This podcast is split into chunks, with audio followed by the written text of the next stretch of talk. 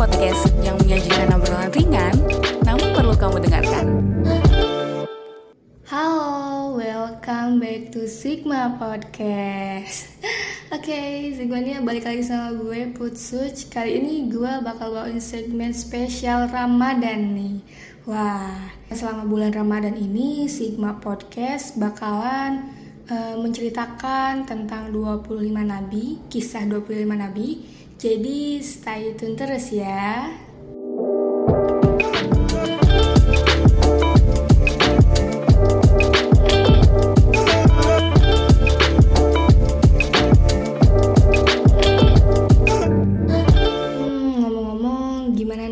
ketiga puasa? Lancar kan? Atau mungkin nih para ciwi-ciwi nih ada yang nggak kebagian kepalanya nih ya uh, tapi kalian jangan sedih uh, nanti setelah selesai kalian uh, bisa beribadah di bulan suci Ramadan seperti uh, biasanya Oke Sigmania, kali ini gue bakal ceritain kisah tentang nabi ketiga. Siapa juga? Ada yang tahu? Ada yang tahu? Masih inget kan? Oke, okay, itu Nabi Nuh alaihissalam. Hmm, mungkin hampir semua orang pastinya udah tahu sih sama kisah Nabi yang terselamatkan dari banjir bandang yang cukup besar hanya dengan membuat perahu. Tapi bukan hanya dirinya saja yang diselamatkan, tetapi para umatnya dan hewan-hewan juga diselamatkan oleh Nabi Nuh alaihissalam. Namun, bagi mereka yang tidak mengikuti perintah dari Nabi Nuh alaihissalam akan tenggelam bersama banjir bandang yang telah direncanakan oleh Allah Subhanahu wa taala. Anak dari Nabi Nuh alaihissalam pun tak mempercayai akan datangnya musibah banjir bandang. Hingga akhirnya dirinya pun harus tenggelam bersama banjir bandang itu. Nabi Nuh alaihissalam sangat dikenal dengan kesabarannya walaupun sudah dibenci oleh banyak orang. Keteguhan, ketabahan, dan kesabaran hati dari Nabi Nuh alaihissalam sudah sangat teruji karena beliau sudah berdakwah selama 950 tahun hanya untuk mengenal Allah lebih dalam lagi. Wah, Masya Allah banget ya. Nabi Nuh ini rela berdakwah selama 950 tahun untuk mengenal Allah lebih dalam lagi. Wah, berkat kesabarannya dan keteguhan hatinya dalam mengenal Allah walaupun sudah tertimpa berbagai macam musibah, Nabi Nuh alaihissalam memperoleh gelar Ulul Azmi. Gelar Ulul Azmi adalah gelar yang diberikan kepada nabi dan rasul yang memiliki kesabaran dan ketabahan yang luar biasa. Kisah Nabi Nuh alaihissalam sudah dijelaskan dalam Al-Quran Surat Al-Ankabut ayat 14 yang artinya dan sesungguhnya kami telah mengutus Nuh kepada kaumnya maka ia tinggal di antara mereka seribu tahun kurang lima puluh tahun maka mereka ditimpa banjir besar dan mereka adalah orang-orang yang zolim. Kisah Nabi Nuh alaihissalam saat berdakwah, Nabi Nuh diutus oleh Allah Subhanahu wa taala pada saat terjadi kekosongan di antara dua rasul atau fatrah.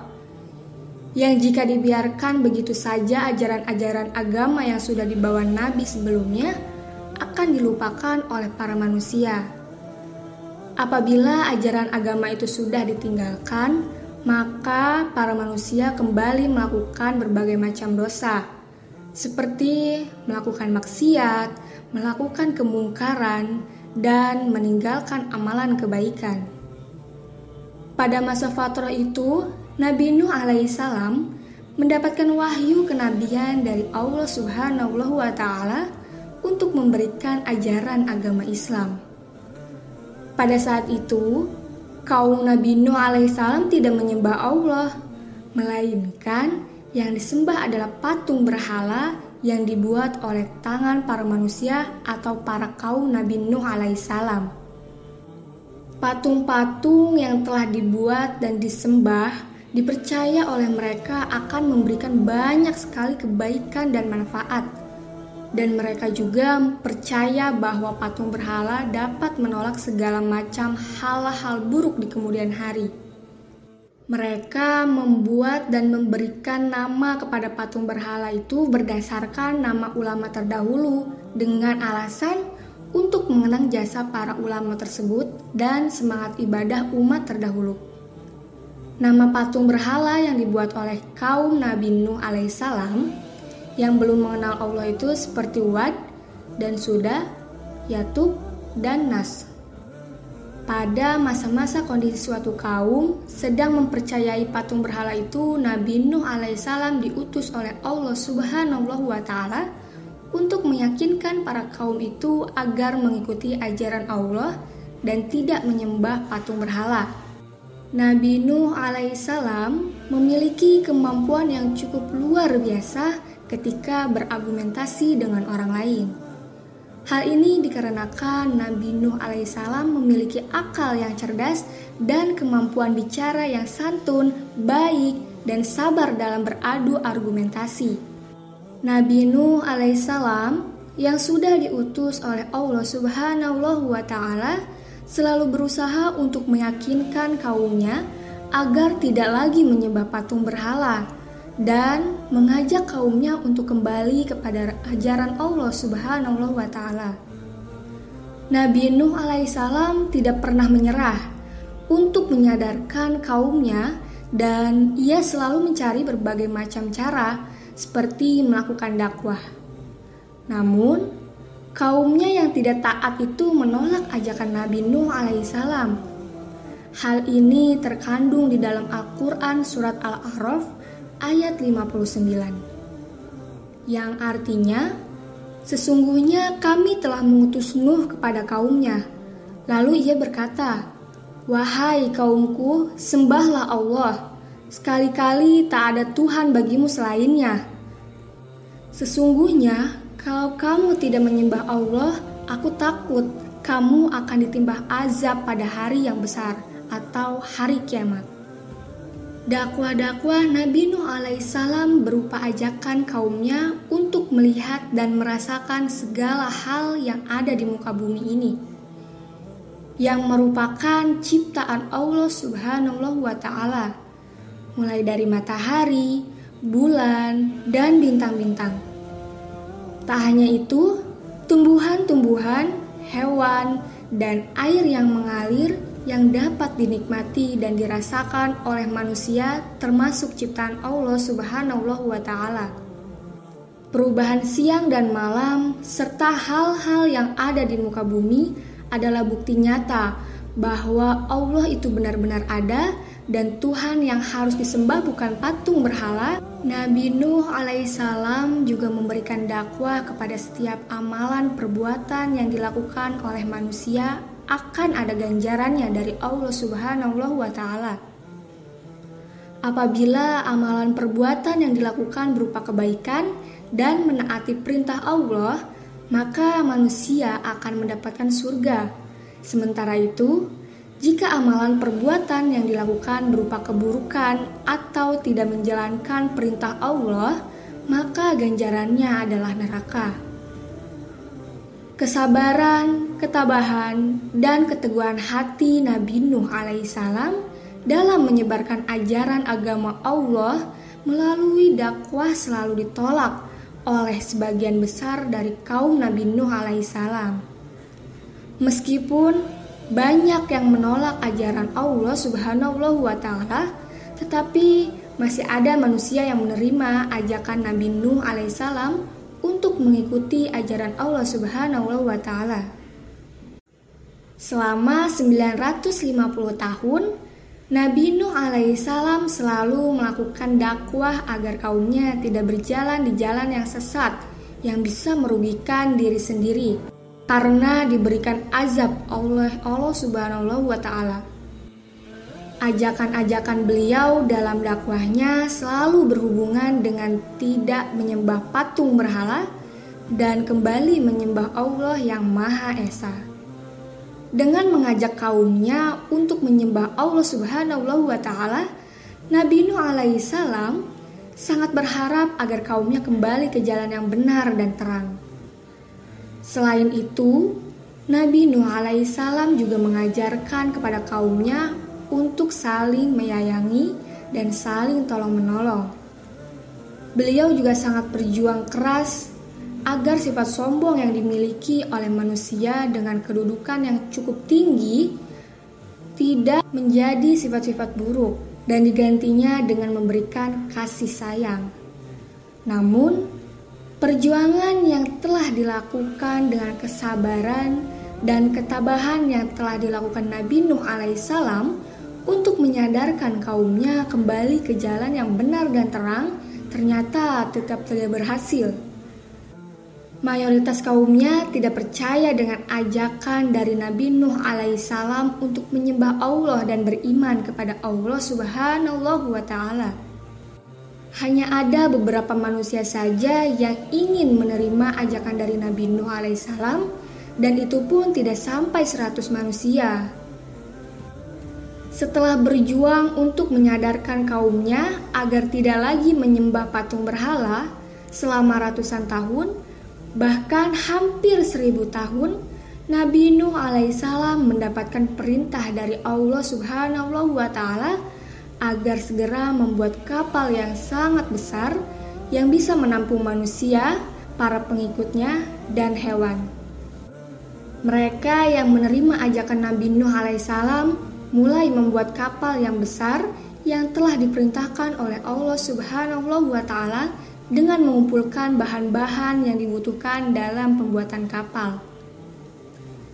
Mereka yang membuat kapal memilih tempat yang jauh dari keramaian masyarakat dan jauh dari kota.